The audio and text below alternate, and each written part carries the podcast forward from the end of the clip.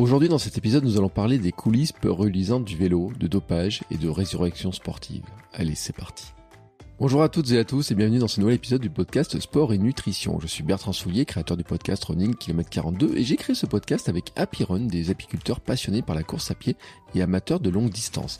Dans ce podcast, nous intéressons principalement à ce point important et si complexe, la nutrition, et la plus naturelle possible. Et nous avons décidé de partir à la rencontre d'athlètes, de sportifs, d'aventuriers, d'entraîneurs et de spécialistes de l'alimentation sportive. Et aujourd'hui, nous partons à la rencontre d'une athlète dont le parcours ne la sera pas indifférent et nous allons parler de dopage. Voilà bien une alimentation loin d'être saine et naturelle, mais il faut pas se voiler la face, hein, elle existe.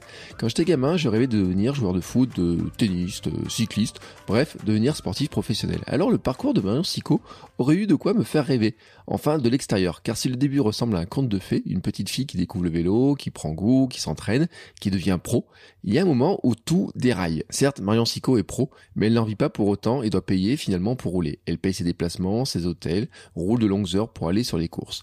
Nous sommes bien loin de la vie des stars du sport, pas étonnant d'ailleurs si l'on considère l'actualité avec les primes du Paris-Roubaix le week-end dernier. La gagnante de l'édition féminine, la première édition féminine, avait une prime 20 fois inférieure à au vainqueur homme 1535 euros contre 30 000 euros pour les hommes. Et puis, il a le comportement de son directeur sportif qui la harcèle. C'est dans ce contexte qu'elle craque un jour et commande de l'EPO sur Internet. Depuis, Marion a été jugée, elle a purgé sa suspension et elle a écrit un livre pour raconter cette histoire. Dans son livre, elle demande d'ailleurs pardon à ses concurrentes, mais rappelle aussi qu'elle a payé sa dette. Et puis, surtout, elle s'est reconstruite sur le plan sportif avec deux exploits cet été en quelques semaines deuxième place à l'Ambraman et le record du monde du dénivelé en vélo avec des conditions dantesques dans les virages de l'Alpe d'Huez. Avec Marion, nous avons parlé de ce parcours, de cet enfer, de cette renaissance sportive, de ses ambitions, de comment elle a préparé justement ces deux exploits, l'Ambraman et euh, le record du monde. Et puis bien entendu, nous avons parlé de ce qu'elle mange quand elle fait du sport et de ce qu'elle mange sur son vélo. Et vous allez voir qu'il y a quelques surprises. Allez, je vous laisse écouter cet épisode avec Marion Sico. C'est parti. Bonjour Marion. Bonjour. Comment vas-tu? Très bien, merci.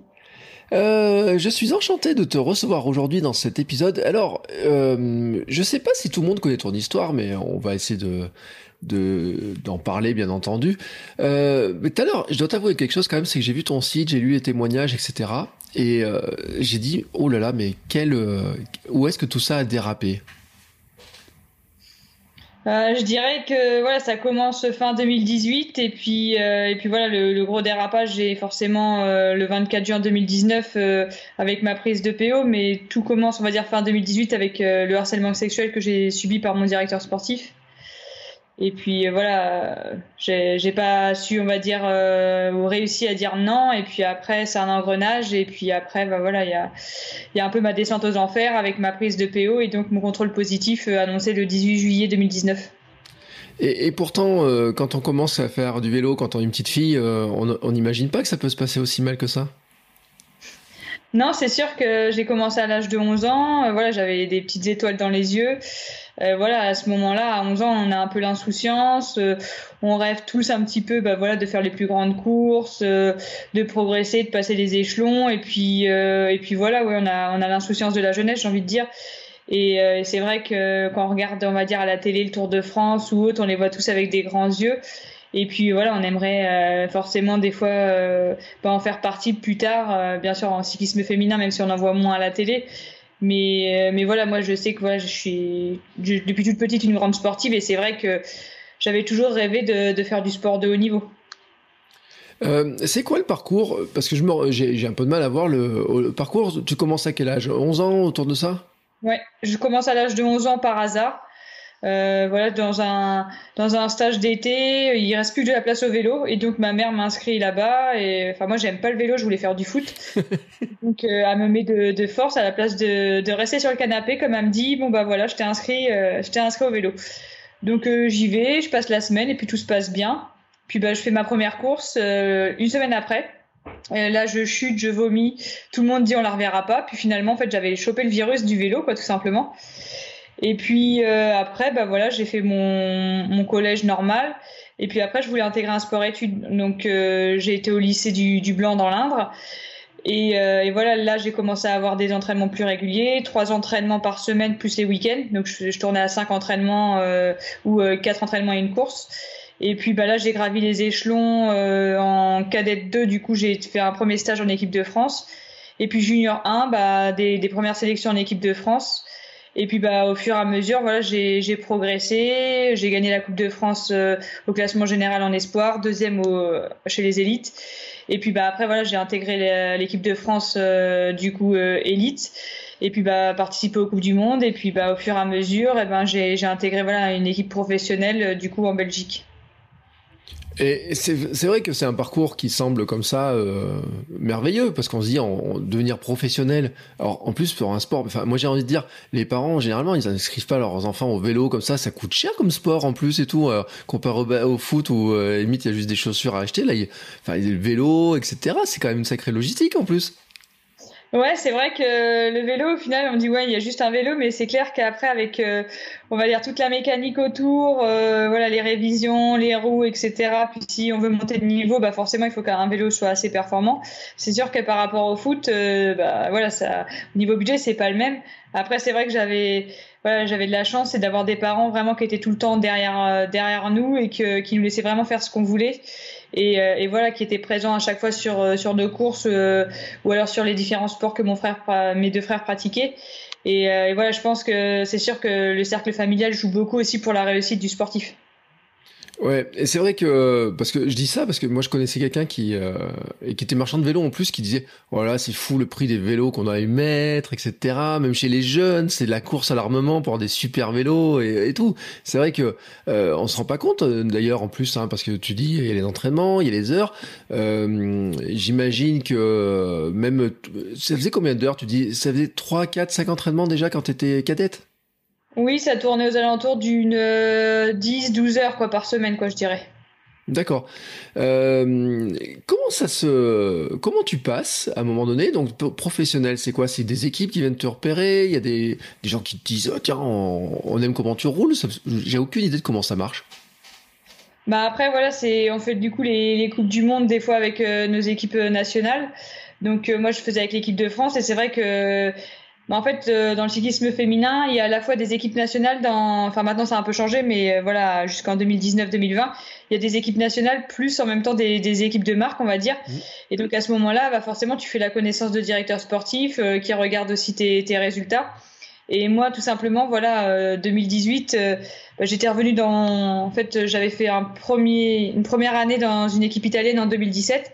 Ça s'était mal passé. Et donc en 2018, euh, j'étais revenue dans mon équipe euh, de division nationale en donc euh, non, j'étais à Biofray, pardon, je dis des bêtises. Enfin bon, à Saint-Julien en Genevois, donc j'étais revenue on va dire au niveau national et après là, j'ai envoyé mes CV donc à différentes équipes professionnelles et donc bah, ça se passe voilà septembre, octobre, on va dire où il y a les mutations. Et, donc, bah, à ce moment-là, il y a l'équipe Dolcini Vanek qui m'a contacté pour dire que voilà, mon profil les intéressait. Et donc, ils avaient retenu ma candidature et qu'ils voulaient discuter avec moi.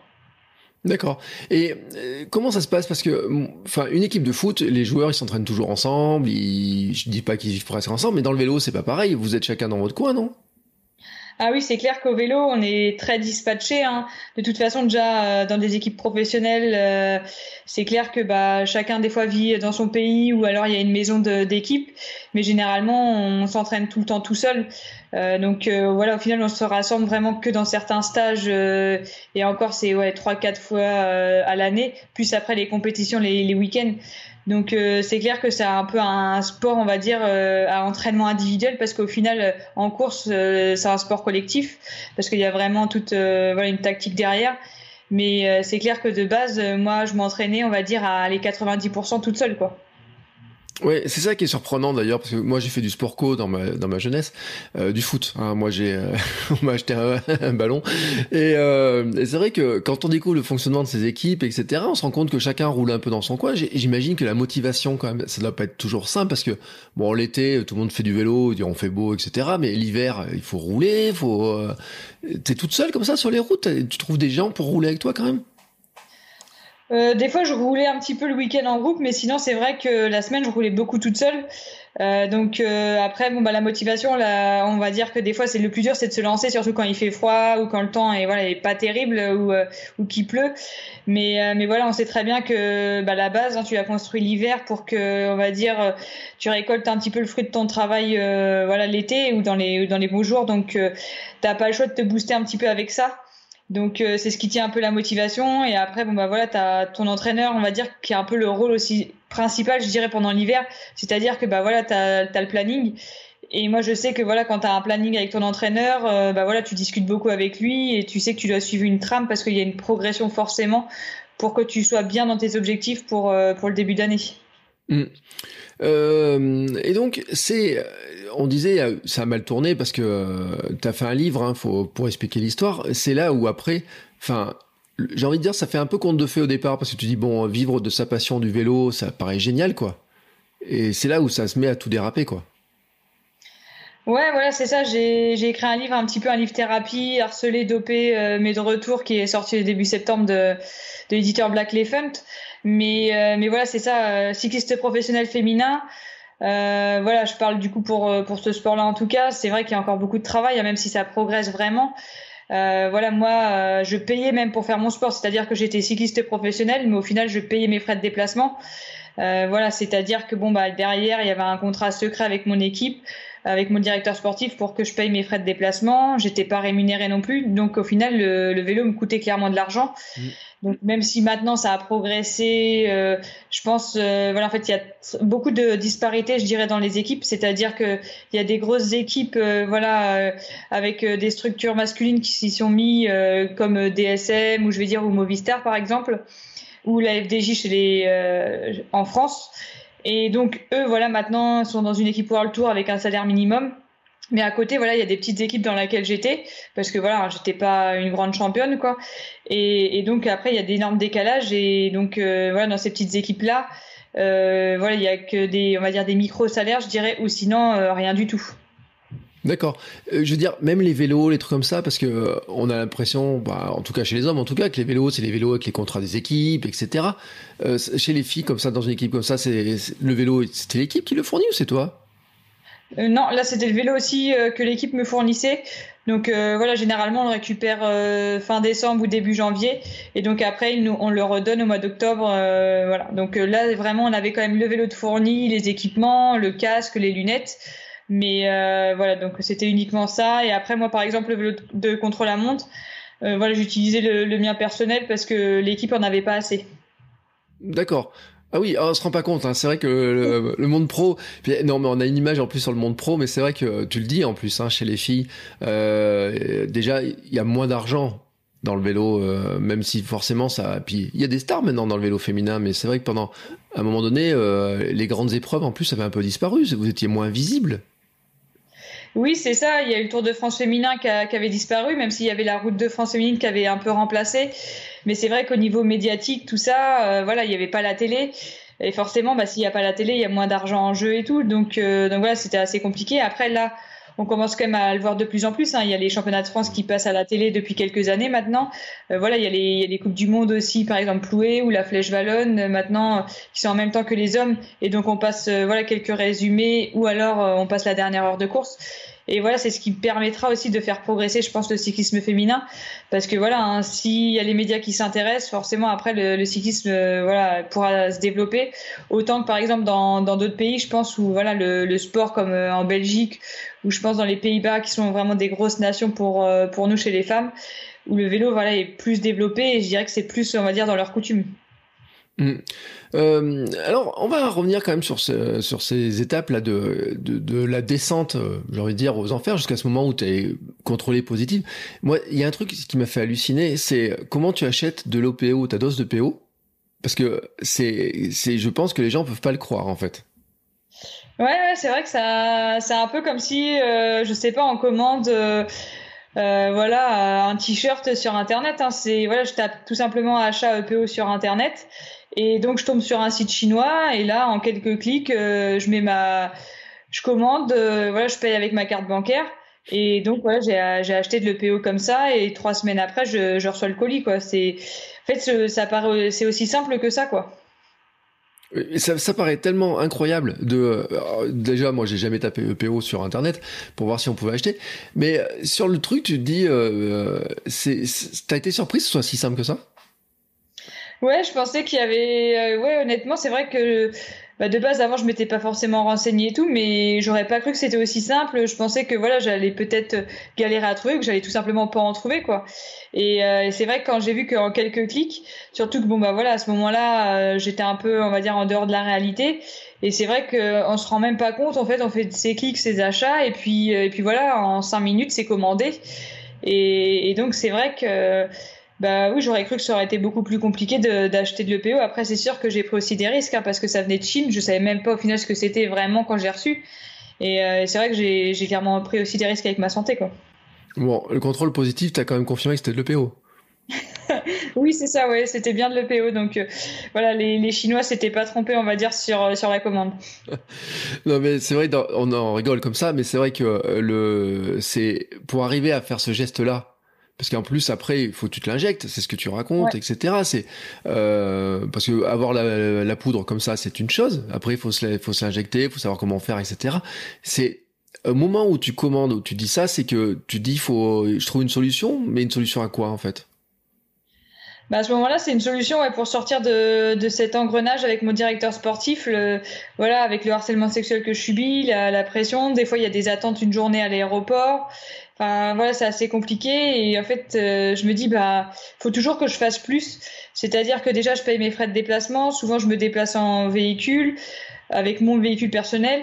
Euh, voilà, euh, autour de Burgos, à ce moment-là où je commande, je suis pas massée un soir. En fait, c'est tellement un cheminement au final qui me détruit psychologiquement que je me dis qu'est-ce que j'ai fait au final pour mériter un petit peu ce traitement et pourquoi je dois tout le temps faire plus de choses alors qu'au final dans les résultats avec mon équipe, je suis tout le temps dans les deux trois meilleurs et je suis pas moins mauvaise que les autres et j'arrive pas à comprendre et, et du coup bah c'est il y a l'estime de soi qui, qui chute fortement hein, clairement et puis euh, et puis voilà je me dis est-ce que si je décroche voilà un, un super résultat sur un championnat national il y a le maillot bleu blanc rouge qui fait aussi rêver et ben je me dis peut-être qu'il me laissera tranquille et m'accordera autant d'importance en fait que les autres. En fait, je veux pas un traitement de faveur ou autre, mais à ce moment-là, je veux juste voilà, entre guillemets qui me laisse tranquille vivre ma passion et parce que là ma passion clairement commence à me dégoûter quoi je les entraînements j'y vais à reculons des fois je regarde mon vélo je me mets à pleurer devant je passe des heures devant lui je dois partir à 14 heures à l'entraînement je pars qu'à 17 heures parce que bah, je tourne en rond et ça va pas donc euh, donc voilà c'est c'est voilà, c'est une descente euh, au fur et à mesure et qui fait que bah ouais, je fais je fais des mauvais choix et on a des montagnes russes hein, dans la vie. Des fois, on a des hauts, des bas, mais là, au final, j'ai j'ai plus de bas que de hauts quoi. Mm. Et euh, c'est vrai que le dit comme ça, mais je pense qu'en plus tu as une pression. Euh, alors je sais pas si c'est la pression de la famille, mais dans l'entourage peut-être. C'est difficile peut-être à comprendre de l'extérieur quand on on dit bah attends, elle est pro en vélo, ça va être génial, non? Ouais, au final, c'est ça. En fait, c'est c'est génial parce que sur le papier, tu es sportif professionnel, mais après, à l'intérieur, alors bien sûr, tout est pas noir. Hein, je veux dire, j'ai vécu des choses extraordinaires. J'ai j'étais dans différents pays. Enfin, des choses que j'aurais pas pas fait de enfin de de sorte d'une vie normale, je dirais. Mais, mais à côté de ça, la pression, je l'ai pas forcément de mon entourage, c'est plutôt moi au final qui me la met quoi. C'est-à-dire que bah voilà, j'ai mes parents, on va dire, qui, qui se sont sacrifiés, même s'ils ont fait ça naturellement on va dire, mais, mais voilà, quand tu as des parents, tu as le sport-études qui a deux heures et demie de route, euh, on part le lundi à 5 heures du matin, ils s'arrangent pour euh, poser des, matinées, euh, voilà, ils se taper 5 heures de route le lundi, le vendredi aussi. voilà, je progresse et j'aimerais tellement en fait les rendre fiers par, par une super performance ou voilà, le fait que je sois cycliste professionnel. Et c'est vrai que bah, pour ma part, j'ai toujours senti que j'existais que en tant que Marion la cycliste et c'est moi qui me posé et pas en tant qu'on va dire Marion la femme. Et clairement, bah, entre guillemets, je me disais, mais j'ai pas de porte de secours. Si j'arrête le vélo, je suis rien au final. Et, euh, clairement, bah, c'est ça qui m'a fait vriller parce que bah, du coup, j'arrivais pas à dire non à, à, ce moment-là où j'allais mal et euh, il aurait fallu que je dise non pour euh, voilà arrêter un petit peu le sport et puis peut-être voilà repartir mieux pour la suite. Mm. Euh, ce côté euh, harcèlement sexuel dont tu parles, etc., c'est aussi euh, par rapport à ta suspension pour dopage, ce qui allège en fait là aussi là un petit peu les choses parce que c'est-à-dire que les jurés au bout d'un, enfin je sais pas, c'est des jurés, comment on appelle ça d'ailleurs? Ouais, c'est des jurés en quelque sorte, parce que c'était les membres de la commission de sanction, donc oui, c'est des jurés, moi je dirais, ouais. Ouais, donc eux, tu leur livres l'histoire complète. C'est-à-dire qu'à un moment donné, tu leur dis, voici pourquoi j'en suis arrivé là, quoi. Ouais, bah, je leur donne en fait toute la conversation Messenger. Il y a plus de 400 pages. Hein.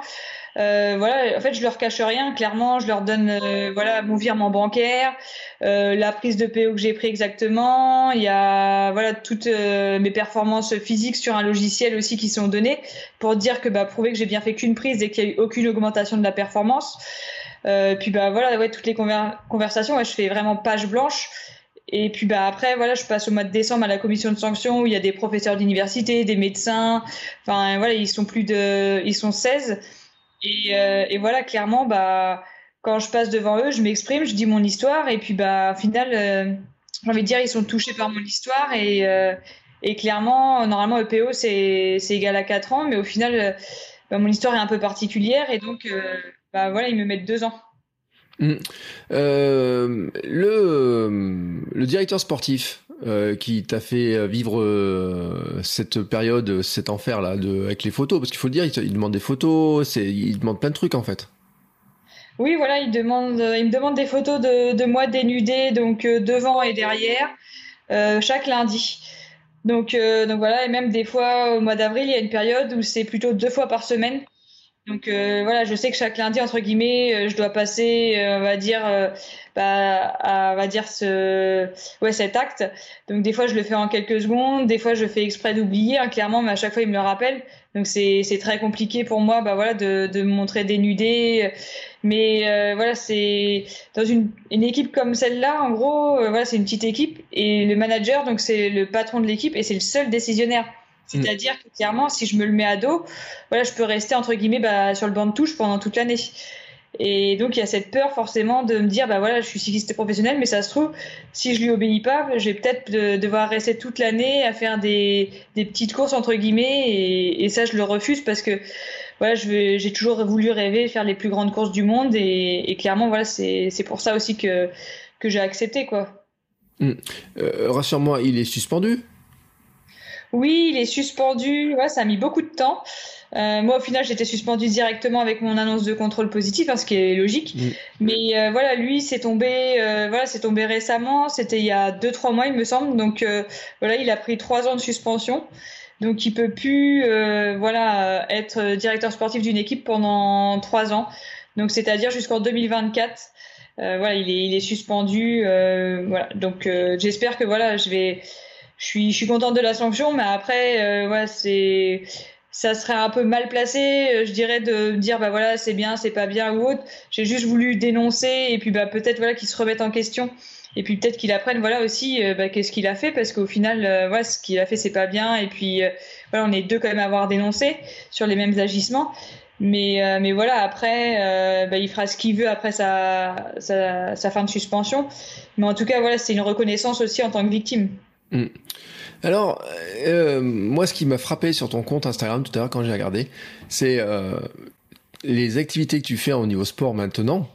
Hein, parce que, enfin, il faut le dire, il y a quand même deux trucs. Alors, quand les gens ils vont regarder, ils vont voir ça sur Instagram, et quand ils vont l'entendre là tout de suite, ils vont dire waouh, mais comment elle a fait? C'est vrai que, bah, de toute façon, de base, euh, moi, voilà, hein, le sport, c'est ma vie, quoi, clairement. Et euh, c'est sûr que bah voilà en fin 2019 quand j'ai eu mon contrôle positif et tout, j'ai été pendant on va dire une semaine sans sport, mais très vite je m'y suis remis parce que voilà j'ai un besoin de me dépenser et, euh, et voilà c'est c'est clair que c'est euh, ouais c'est minimum 15 heures par semaine de sport j'ai envie de dire. Mm. Sinon ça ça va pas et puis jusqu'à 40 heures par exemple pour préparer l'Ambraman. Mais euh, mais oui c'est ça je suis tout le temps à faire du sport euh, au final, il y a, quelque chose aussi qui m'a toujours animé, c'est les compétitions. Et c'est clair, pourtant, euh, ça a pu me détruire, entre guillemets, euh, pour la période de 2019. Mais au final, euh, ce goût à l'effort et, d'accrocher ce, fameux dossard, j'ai envie de dire, c'est quelque chose que j'ai toujours gardé et là, je savoure encore plus. Qu'est-ce qui t'amène au triathlon, en fait? On va dire le triathlon, euh, j'en faisais de temps en temps fin, en fin de saison, quoi. Et euh, c'est quelque chose, voilà, que j'avais toujours dit, il faudrait que j'essaye. Moi, voilà, je suis pas explosive. Hein. C'est sûr que en vélo, je vais pas gagner un sprint. Mm. Euh, voilà, je suis plus quelqu'un d'endurante. Euh, voilà, j'aime bien les parcours difficiles. Je suis plus taillée, on va dire grimpeuse. Mais voilà, les courses généralement en vélo, plus c'était long, mieux c'était pour ma part. Et, euh, voilà, plusieurs personnes m'avaient dit, mais il faudrait que tu essayes le triathlon et tout. Franchement, ça pourrait te convenir.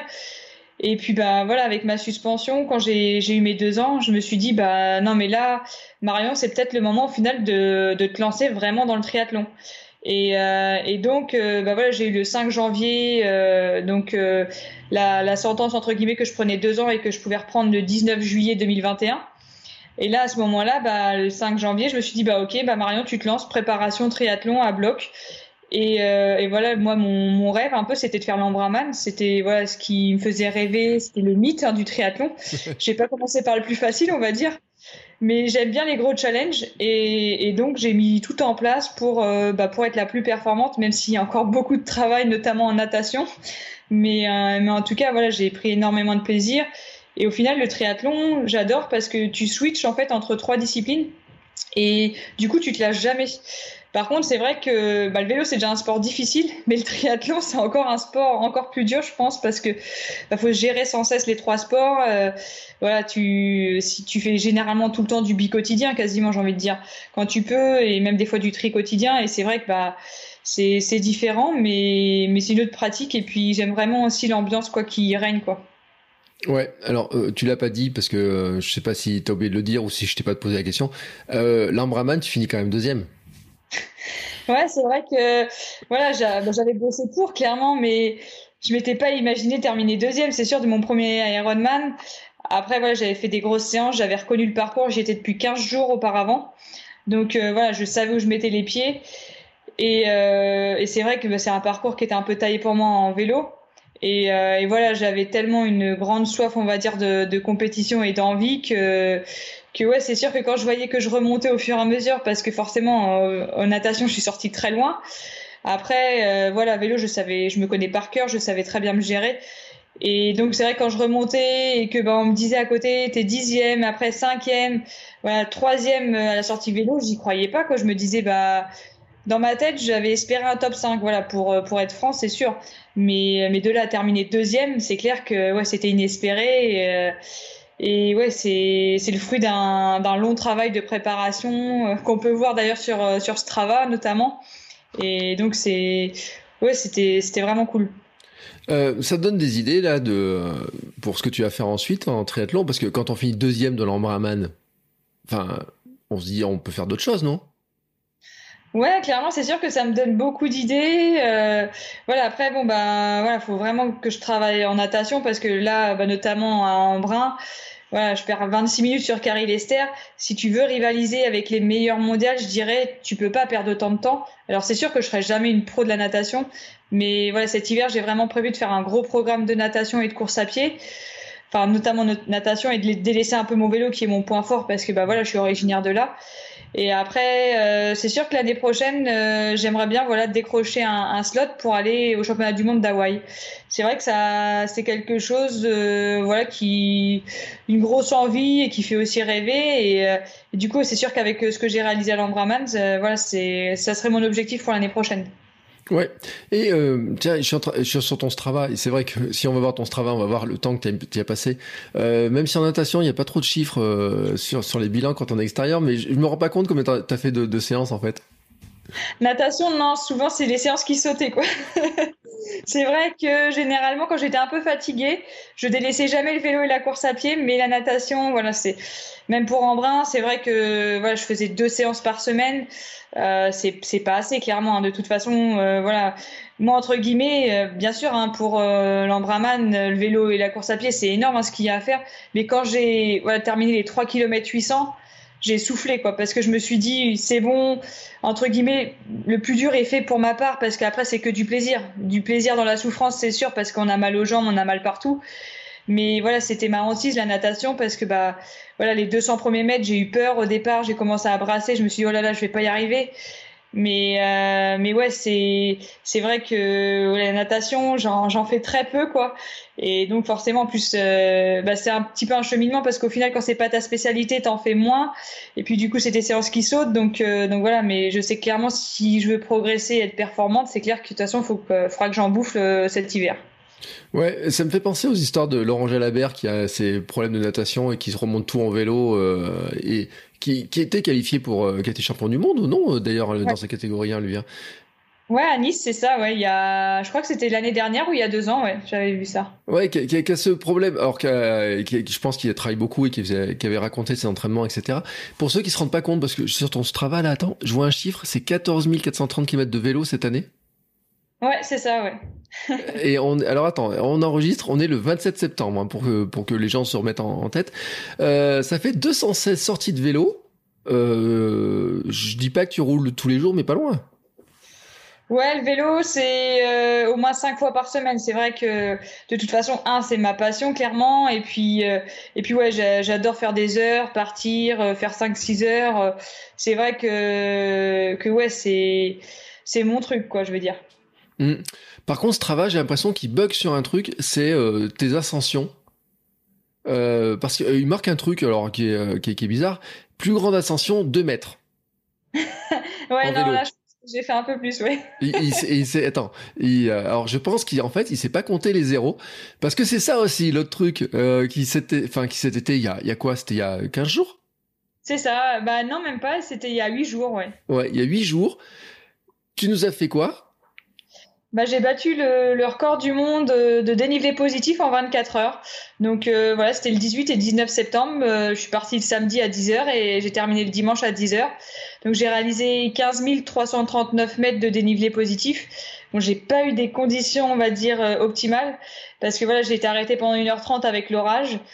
Mais voilà, j'étais plus sur un tableau de marche de 16 000, même un peu plus. Après, voilà, j'ai fait avec les conditions. On va dire que l'important, voilà, c'est que j'ai battu le record même si c'est sûr j'aurais aimé faire mieux mais euh, mais voilà c'était un deuxième défi après l'Ambraman Ouais, et euh, moi j'ai vu, euh, j'ai regardé quelques images tout à l'heure. donc les montées, alors c'est à l'Alpe d'Huez. C'est ça, à l'Alpe d'Huez.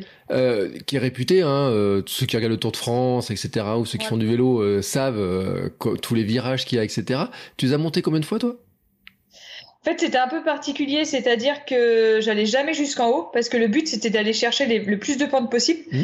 Donc euh, la journée, je m'arrêtais à Huez, donc euh, je faisais euh, à peine 8 km, qui était à 8,5%. Et puis après la nuit, je suis restée que à la garde et au final, je suis même restée à la garde, on va dire jusqu'à 7 heures du matin. Euh, parce que au final, euh, bah, quand j'ai reparti à 5 heures du matin, j'étais du coup sur des bases un peu justes par rapport au record du monde. Et là, jusqu'à la garde, c'est 2,5 km à plus de 10%. Et donc là, forcément, on va chercher plus le dénivelé positif. Et je crois que je l'ai grimpé 22 fois, euh, les 2 km 5. Donc, donc voilà, je, là, je connaissais très bien du virage 21 jusqu'au virage 16. Je les connaissais par cœur. Donc voilà, sinon je m'arrêtais donc au virage 7 exactement. Euh, où je refaisais demi-tour parce qu'entre guillemets, après, c'est on va dire, c'est pas plat, hein, bien sûr, c'est légèrement moins pentu. Donc euh, voilà, c'est pas le nombre exact, mais vraiment plus euh, chercher la pente. Ouais, c'était un peu, c'était pas assez pentu pour battre le record, quoi. C'est ça. Voilà, le but c'est vraiment de, de, chercher tout de suite du dénivelé pour voilà pour battre bah, tout de suite avoir le D+ le plus élevé possible en un minimum de temps. Ouais, et j'ai regardé quelques images tout à l'heure. Moi, ce qui m'inquiétait le plus, c'est enfin monter une chose, mais les descentes avec le temps, les orages, il y a eu des cailloux au milieu de la route et tout. Euh. Ouais, et ouais, bah quand il y a eu l'orage, euh, clairement il y avait des ruisseaux qui s'étaient créés dans l'Alpe d'Huez, c'était très dangereux, il y avait des feuilles partout, des cailloux. Euh, voilà, quand, bah, quand j'ai arrêté à 5 heures du matin, au début j'ai voulu faire une descente, j'étais à, à 13 à l'heure, je crois que j'ai fait une moyenne. Donc autant dire très doucement, j'étais frigorifiée, j'avais peur. Voilà, il y avait l'eau qui m'emmenait. Et puis quand je suis repartie, pareil, à 5 heures du matin, euh, la première descente, j'ai, ouais, j'étais à 15, donc un tout petit peu mieux, mais pas terrible. Donc au final, euh, je me suis dit, oh là là, si je descends tout le temps comme ça. Euh, puis après, bon bah voilà, le, temps s'est un petit peu amélioré vers 6 heures, les routes ont commencé à sécher, et à la fin, j'ai quand même pu me faire plaisir et terminer sous le soleil. Mais, mais c'est sûr que voilà, la nuit, il fallait être vigilant. Après, j'avais une voiture voilà, qui était avec mon père dedans. Qui me faisait toutes toutes les descentes, voilà où j'avais bien sûr moi mon éclairage, mais euh, voilà il y avait les phares en plus qui permettaient d'avoir un peu plus de visibilité. Et puis après voilà quand tu montes il n'y a pas besoin forcément d'une grosse visibilité parce que voilà tu montes pas très vite. Et puis en soi, euh, t'aimes mieux être dans, ton effort tout seul sans, bruit autour. Euh, et puis tu avais des masseurs aussi, hein, pour, parce que ça, ça a dû brûler quand même. Hein.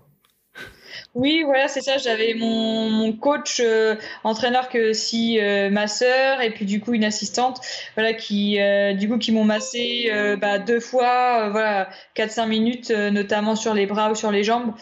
Mais, euh, mais voilà, parce que la troisième fois, c'était un peu chaotique quand je me suis arrêtée justement à, 3h, 3h30, où je me suis réfugiée dans une voiture en bas.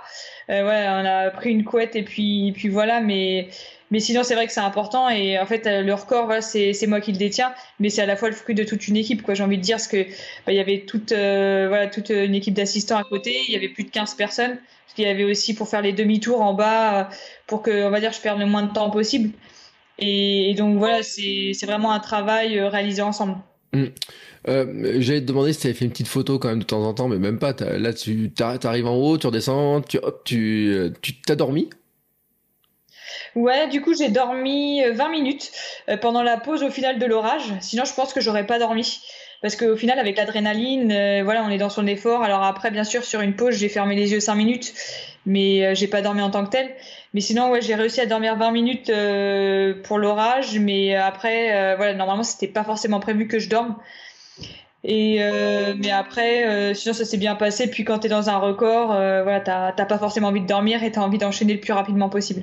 Ouais, bah, j'ai fait un épisode avec Steven Le Yari qui expliquait ses tactiques pour pas dormir pendant 30 heures, lui en roulant sur son vélo, etc. Donc c'est vrai, je pense que tu t'es entraîné spécialement pour rouler aussi longtemps sans dormir, sans te reposer j'avais pas forcément fait de préparation spécifique. Après, j'avais fait un test 8 heures et un test 12 heures. Le test 12 heures, je l'avais fait de midi à minuit exactement, justement à l'Alpe d'Huez, comme ça pour établir le tableau de marche. Mais, euh, mais voilà, après, sinon, j'avais roulé qu'une autre fois la nuit. Mais euh, voilà, j'avais pas fait d'entraînement vraiment euh, voilà adéquat. Après, voilà, du coup, forcément avec l'Embraman aussi, j'avais fait quand même des heures aussi de, de vélo. Donc, euh, donc voilà, je sais que bon bah au niveau caisse, on va dire, j'avais la caisse quoi. Mm. Et euh, bien sûr, moi j'ai une question qui se pose puisqu'on est dans en plus un podcast sport et nutrition. Donc, comment tu manges Comment tu t'es ravitaillé pendant euh, alors l'Ambraman On a fait un épisode sur sur le, triathlon et notamment sur les stratégies qu'on pouvait avoir. Je sais pas si toi tu as une stratégie spécifique pour l'Ambraman en disant comment tu t'es alimenté sur parce que tu as roulé la course elle a duré quoi 11 heures et quelques sur l'Ambraman hein? 11h44, je crois que j'ai fait, ouais. Ouais. C'était quoi ta stratégie pour euh, tenir tout le long? Euh, bah, On va dire que voilà, toutes les 45 minutes, je mettais un peu la main à la poche. Euh, voilà, donc euh, j'avais des, des, barres énergétiques. Après, en haut de, de l'isoire, après voilà, faut aussi savoir se faire plaisir. Je pense dans, dans des ultras comme ça, c'est le mental, il joue pour beaucoup. J'avais un petit sneakers qui m'attendait parce que voilà, c'est un peu mon péché mignon. Mmh. Et euh, j'avais mon petit coca aussi. Et, et voilà, en haut, j'étais bien contente d'avoir le petit coca et, et les petits sneakers. Et après, j'avais essayé aussi de varier. Je m'étais fait aussi des pains au lait. Voilà, avec un peu de salé dedans, du jambon, de l'emmental. Euh, voilà, j'avais mis aussi un petit pain, pain au lait avec euh, du Nutella dedans. Enfin, voilà, c'est des petits plaisirs. Au final, c'est pas hyper équilibré, mais on dépense tellement de kilocalories que à ce moment-là, euh, voilà, c'est. Il y a aussi le côté, voilà, il faut que ça soit facile à digérer, je dirais. Mais il y a le côté tellement plaisir qui prend le dessus aussi et que tu es content de le manger. Donc voilà. Et par contre, pour la course à pied. Voilà, là, à ce moment-là, il y a voilà, la digestion qui est quand même de plus en plus dure, puis tu as du mal quand même à un moment donné à mâcher des fois. J'ai pris quelques tucs et puis après des, gels quoi. C'est vraiment plus euh, du liquide que je. En plus, il faisait très chaud, donc euh, on va dire que je buvais plus voilà de l'eau, du coca aussi, euh, aussi des boissons à l'effort qu'ils nous avaient fournies. Mais euh, mais sinon là à ce moment-là, ouais, course à pied, j'ai vraiment pas beaucoup mangé de solide. Ouais, c'est vrai que l'avantage du vélo, c'est un sport qui est porté, donc ça doit moins balloter, tu peux manger plus facilement peut-être. puis tu peux emporter plus de choses finalement sur ton vélo. Ouais, c'est ça. Là, euh, c'est sûr que pour Embrun, par exemple, j'avais les poches bien pleines, quoi. Clairement, euh, c'est sûr que là, il y avait de, de, quoi faire au cas où. Et puis, euh, je m'étais dit, voilà, comme c'est un sport porté, c'est plus facile pour manger. Je savais très bien qu'en marathon, c'est plus compliqué hein, de, de s'alimenter. Voilà, avec la respiration aussi qui est à gérer, c'est moins évident qu'en vélo, par exemple, dans les descentes, c'est hyper pratique parce que bah, le vélo, au final, lui, il file toujours. Et puis toi, tu peux t'alimenter et refaire ta descente ta, ta respiration. Donc, donc ouais, c'est clair que là, à ce moment-là, j'avais pris euh, pas mal de quoi m'alimenter et on va dire que voilà, jusqu'à la dernière descente euh, du coup de la partie vélo, j'avais vraiment pris encore justement une autre barre pour justement commencer, on va dire, le marathon sereinement. Ouais, mais c'est vrai que c'est intéressant hein, les, ces logiques-là justement de comment est-ce qu'on fait pour s'alimenter. Et alors après, la question que je me pose, c'est finalement comment tu as géré l'alimentation sur ton record du monde? Parce que tu montes, tu descends, tu montes, tu descends. Euh, enfin, ça, doit brûler de partout quand tu montes là à chaque fois là. Ouais, alors on avait pris comme, euh, comme option que voilà, je, je mange vraiment qu'en descendant, c'est-à-dire qu'en haut, en gros, je, je, jetais mon bidon, je récupérais un autre bidon et à ce moment-là aussi, justement, euh, alors euh, une alimentation aussi totalement variée, donc à la fois du salé, du, du sucré. Pareil, hein, c'était euh, ouais, ça allait vraiment de, tout, hein, c'est-à-dire voilà des crêpes bretonnes justement euh, je sais pas, à un croque-monsieur, euh, voilà, du pain au lait, enfin. Ouais, il y avait des gâteaux, euh, des, des, tubes aussi. Enfin, voilà, il y avait tellement de choses variées parce que justement en 24 heures, voilà, il y avait des compotes aussi.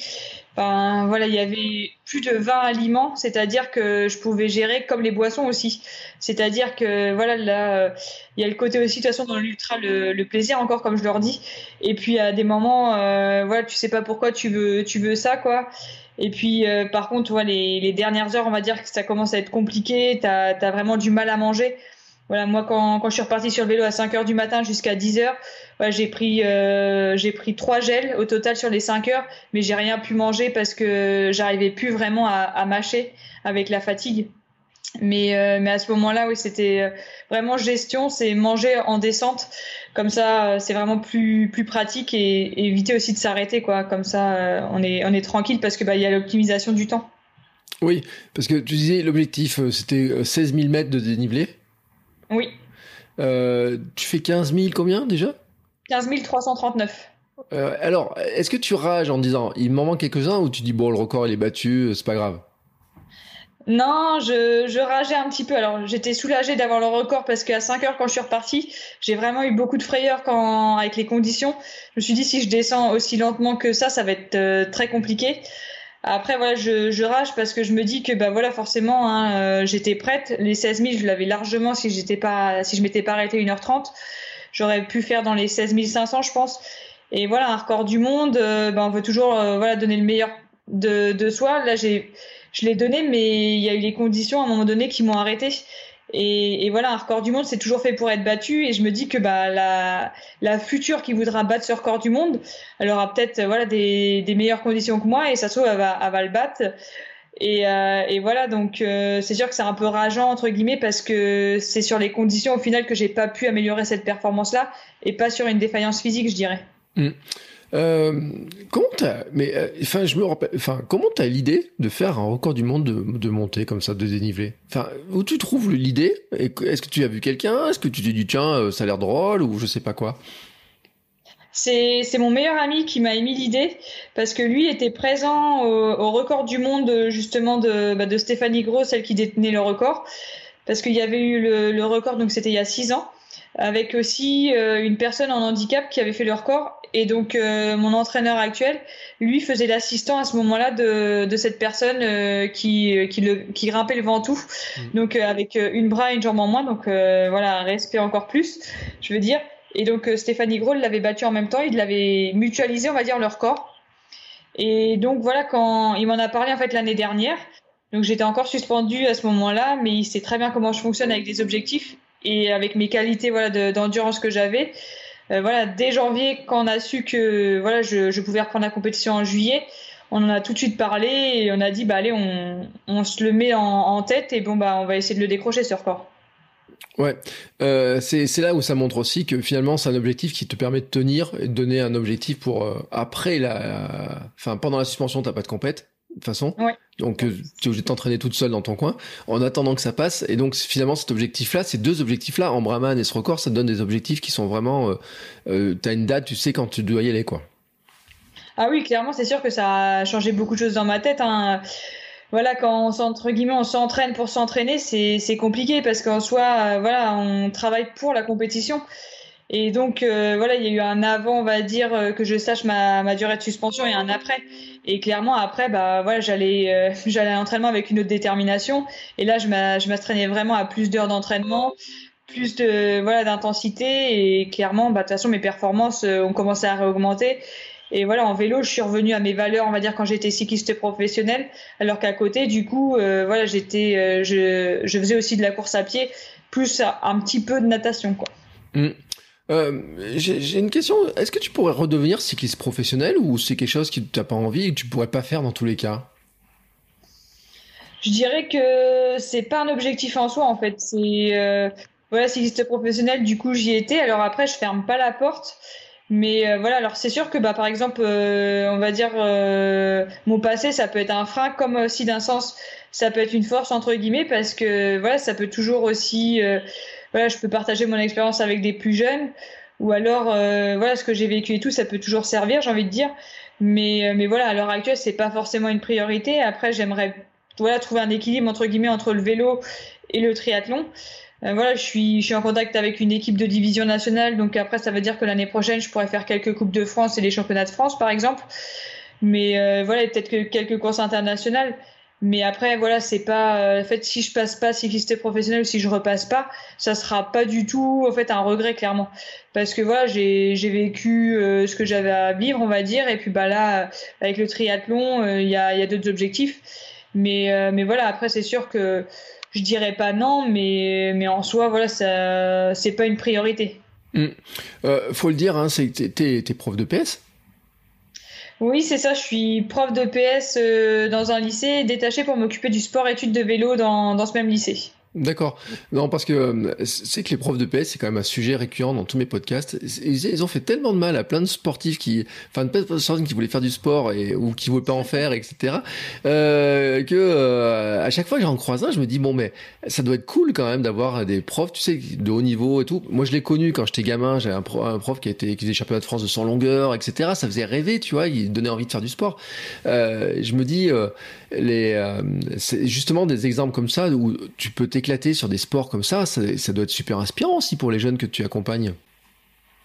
Ouais, après bon bah c'est eux qui en parleraient euh, mieux que moi, mais en tout cas euh, c'est sûr que voilà c'est quand je leur donne des consignes ou autres, on va dire je sais de quoi je parle et puis c'est sûr que c'est plus motivant aussi pour eux parce que voilà moi je pratique à côté aussi et, donc généralement il y a beaucoup plus d'échanges, de, de, de dialogue et donc euh, voilà, des fois même je suis sur le vélo avec eux et, et c'est vrai que bah voilà, il y a le partage de l'effort ensemble. Et euh, voilà, je pense que ça a plus de valeur que par exemple des fois c'est sûr quand tu vois un prof euh, un peu bedonnant te donner des exercices, voilà, tu te dis est-ce que lui il a connu l'effort ou est-ce qu'il sait que c'est aussi dur ou pas?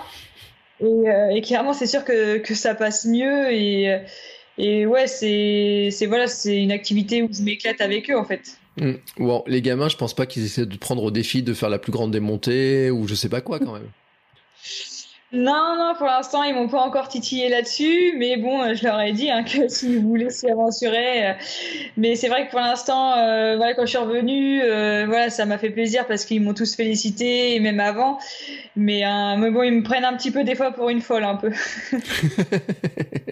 tu, leur as partagé d'autres aventures que tu t'étais fixé comme ça Bon, on a parlé tout à l'heure de, de, de l'Ironman, des, des choses comme ça, mais t'en as d'autres en tête, des trucs?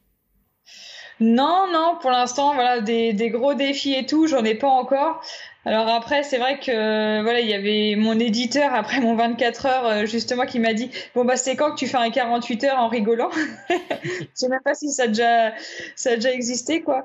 Mais euh, mais non déjà euh, voilà l'objectif l'année prochaine vraiment des des Ironman. Et après on verra. voilà, je suis pas contre non plus de retenter mon 24 heures vraiment peut-être dans d'autres conditions. Mais, euh, mais voilà, pour l'instant, j'ai pas d'autres euh, gros défis euh, comme ça, un petit peu, on va dire, sortis de l'ordinaire. Ouais, je sais pas si ça existe, mais oh, tu sais, moi je suis sûr qu'à peu près tous ces records finissent par exister parce que tu découvres toujours des trucs, des, des gens qui tentent des choses, etc. Hein, même des gens qui ont fait. J'ai eu un invité un jour qui avait fait 6 jours sur un tapis roulant en courant, tu vois. Donc, euh, ah oui. ouais, ça fait partie des records, tu sais, des choses comme ça. Donc, j'ai aucun doute que tu dois pouvoir trouver des choses. Après, euh, c'est vrai que la, question qui, qui se pose, c'est comment préparer ça? Est-ce qu'il y aurait des lieux pour le faire, etc. Ou peut-être pour avoir des, des conditions, je sais pas, entre idéales, quoi. Ouais. Ouais, c'est ça. Après, sûr que là, le mois de septembre, c'était par rapport à la sortie de mon livre. Euh, du coup, voilà, mon éditeur voulait qu'on le fasse au mois de septembre. Après, euh, voilà, normalement, c'est plus favorable vers mai, parce que c'est les journées les plus longues. après, voilà, il y a des fois aussi la chaleur qui peut être plus importante aussi. Donc, je pense que c'est vrai qu'il y a un juste milieu à trouver là-dedans qui, qui est pas forcément simple. Mais, mais c'est vrai que c'est à discuter après avec, avec ton staff. Mais c'est vrai qu'il y a, il y a un peu de tout entre guillemets sur la période à trouver, sur la durée d'ensoleillement notamment, puisque là forcément au mois de septembre à 20h il faisait nuit. Mm.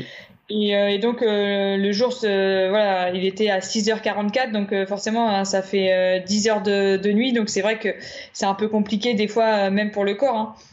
Donc, donc voilà, après il y a, y a plein de petites choses comme ça peut-être à justement à retravailler dessus, mais, mais oui, ça laisse des belles perspectives pour la suite. Ouais, et euh, tiens, tu vois, maintenant, je vais te demander de prendre la casquette de coach là pendant quelques secondes. Et ceux qui nous écoutent, tu sais, ils veulent bien avoir des petits conseils, des petites astuces parce qu'ils disent bon, alors attends, euh, comment on fait Tu vois, pour ceux qui font du vélo, est-ce que tu as des conseils justement pour bien gérer, tu vois, l'entraînement, la récup, la distance euh, Parce que tout le monde dit c'est un sport de forçat, c'est compliqué, c'est dur, etc. Et, ceux qui sont sur leur vélo, ils disent oui, mais moi, j'adore mon vélo, mais comment je fais pour euh, Est-ce que tu n'aurais pas des conseils pour s'alimenter, pour récupérer tu vois, des petits trucs comme ça, des petites astuces. Bah, je dirais les petites astuces déjà voilà il y a, le plaisir. Après il y a la récupération ça fait vraiment partie de l'entraînement. Ça c'est ce que je dis aussi beaucoup à mes jeunes. Parce que voilà hein, c'est faut pas tout le temps appuyer sur les pédales et tout. Après euh, forcément hein, on travaille aussi par euh, cycle hein. c'est-à-dire que voilà à des moments il faut développer par exemple un cycle force à des moments un cycle seuil un cycle PMA voilà puissance maximale aérobie euh, voilà, c'est faut fonctionner par 4-5 semaines, on va dire, de, de micro-cycles euh, avec justement des petits objectifs. Je dirais aussi de, de faire des tests, c'est pas mal. Alors des fois, il y a des tests sur home trainer, hein, si on a ou euh, sur route avec un capteur de puissance, ou même par exemple pour ceux qui n'ont pas de, de, capteur de puissance ou autre, tu prends un petit circuit comme ça, on va dire, et puis bah voilà, tu te le fais par exemple au mois de mars, et puis après tu te le refais au mois de mai, et tu vois justement le progrès. Moi, c'est ce que je fais beaucoup avec mes jeunes, avec des tests contre la montre. Et donc comme ça, tu vois déjà sur, euh, sur tes progrès, euh, notamment en termes de temps, avec les mêmes conditions, hein, bien sûr. Et puis, euh, et puis voilà, sur l'aspect diététique, je dirais que voilà, je pense que il y a voilà, faut faut généralement mettre la main à la poche toutes les 45 minutes à une heure. Après, voilà sur voilà quand il fait chaud aussi, on dit normalement un bidon par heure. Ça, ça serait voilà les petites les petits plus. Et puis en termes de récupération, hein, bon bah c'est les petites choses, on va dire lambda, les bas de contention, l'étirement aussi qui est pas mal après, voilà après l'effort, notamment le soir. Ou aussi par exemple quand on a un peu mal aux jambes ou les petites toxines, un, petit bain froid ou rien que passer un petit peu de de on va dire de jet d'eau ou, euh, ou de douche euh, voilà pendant 3 4 minutes sur les jambes pour accélérer la circulation sanguine pour on va dire euh, voilà que les toxines euh, voilà s'évacuent un petit peu, c'est pas mal aussi en termes de conseils. Ouais, et euh, c'est vrai. Et j'imagine alors, j'ai vu que ton retour après l'embraman, la récup, t'as pas pu la soigner comme tu voulais parce que on peut se dire bon, quand on est en brun, on va se tremper les, les, jambes dans je sais pas quoi, mais euh, en fait, t'es es rentré vite chez toi parce que je pense qu'il fallait enchaîner après sur le sur la récup pour la suite des préparations. Ouais, c'est ça. bah, je suis rentré le, le lundi du coup après la remise des récompenses. Et puis euh, voilà, après, euh, bah, j'étais en plus le mercredi en Suisse, justement aussi par rapport à, euh, à mon affaire avec mon directeur sportif. Donc c'est vrai que j'ai pas forcément pu avoir une récupération optimale. Puis le mardi, voilà, j'ai été un peu malade aussi le mardi. Je pense que voilà, le, le, système digestif, il est quand même mis à rude contribution. Et donc voilà, pendant trois jours, on va dire, j'ai pas forcément fait quelque chose pour bien récupérer. Euh, donc euh, donc c'est clair que après j'ai quand j'ai repris euh, voilà, j'étais pas à 100% et j'ai mis un petit peu de temps à relancer on va dire la, la machine comme on peut dire. Et donc surtout aussi euh, voilà il y a toujours un petit peu on va dire une phase de décompression j'ai envie de dire après un objectif. Et c'est vrai que le deuxième objectif arrivait très vite et qu'il fallait que fallait s'y remettre. Mais c'est vrai que aussi même au niveau du corps hein, je l'ai bien vu que voilà on va dire un Ironman, tu récupères pas aussi vite, je pense que quand même sur le vélo, qui est un sport que porté. Mm.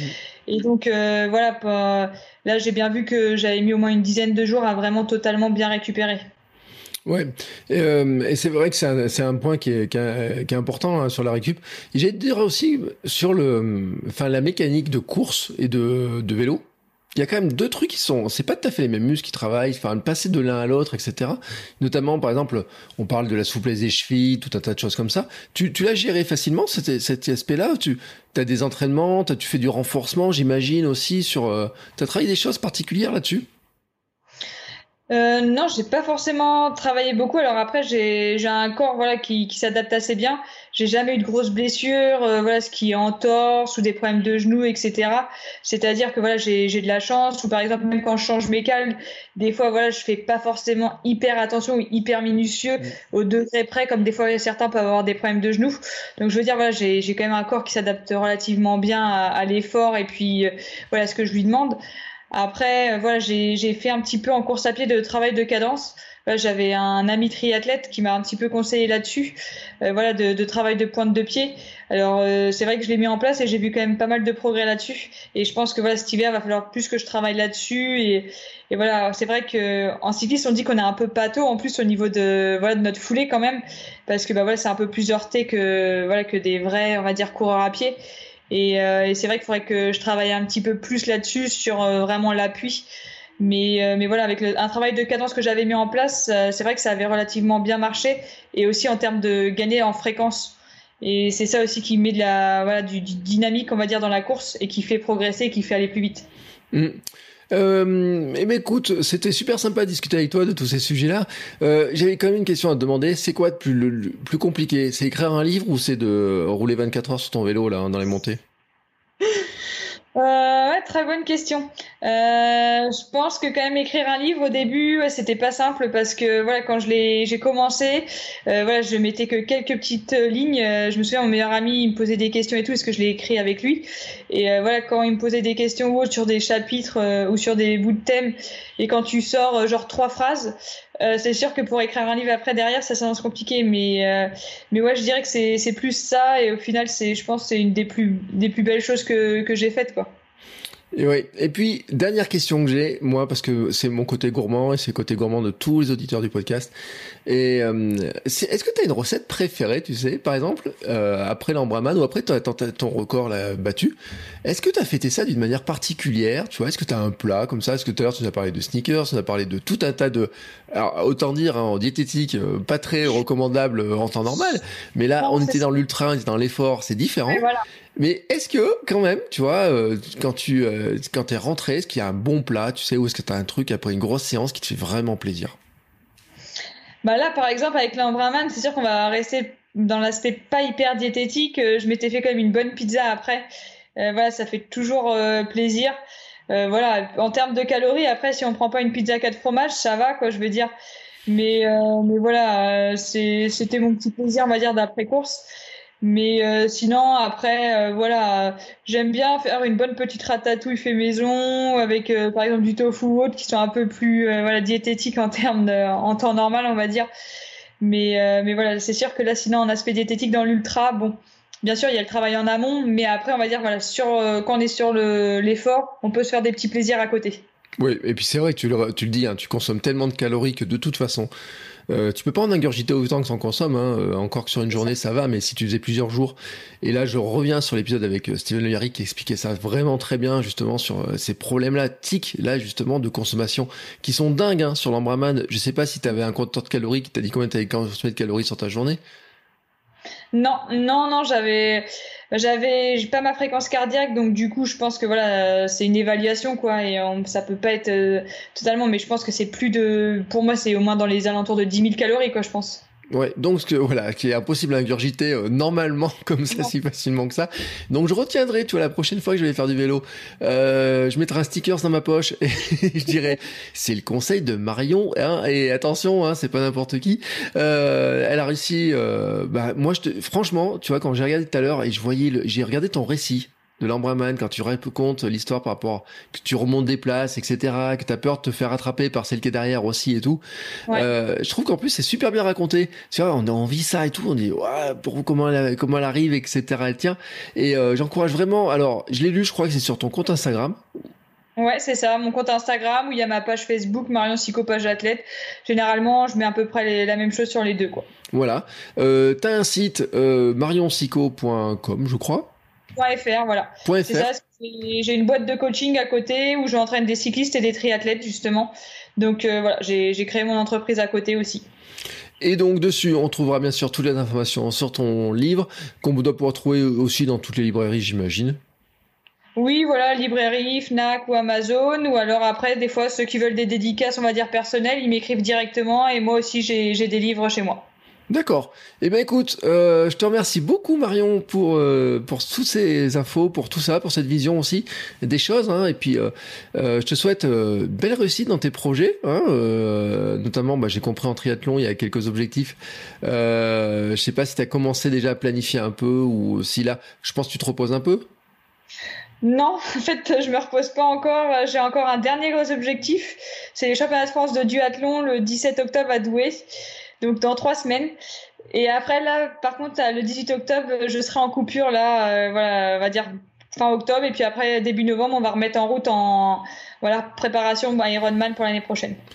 Mais il m'en reste encore. Donc, duathlon, c'est euh, c'est distance longue, alors c'est 8 km de course à pied, 60 de vélo et 8 km à nouveau de course à pied. Donc, euh, donc, voilà. Ça me paraît facile quand on a fait l'Ambraman. ouais, voilà, ça sera, dire, ça sera un effort un peu plus intense et plus court, quoi. Ça sera différent. Ouais, on rigole parce que c'est, pas le même genre d'effort. Hein. C'est vrai que c'est là, on est plutôt sur le plus explosif hein, sur sur ce genre de distance là.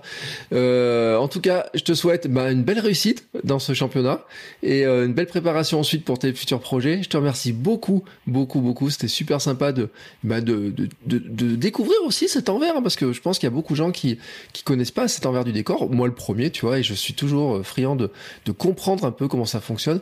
Euh, et euh, je te souhaite une belle réussite pour la suite des projets. Et puis nous, eh ben, on se retrouvera très bientôt pour un nouvel épisode. Ciao, ciao Au revoir voilà, c'est fini. Mais si vous êtes encore ici, c'est que vous avez adoré cet épisode. Alors aidez-nous à faire connaître ce podcast en le partageant par exemple sur Instagram, at podcast sport et nutrition, et en laissant votre avis et une note 5 étoiles sur Apple Podcast. Ça nous aidera beaucoup, beaucoup, beaucoup à faire connaître le podcast. Merci beaucoup et à bientôt pour le prochain épisode.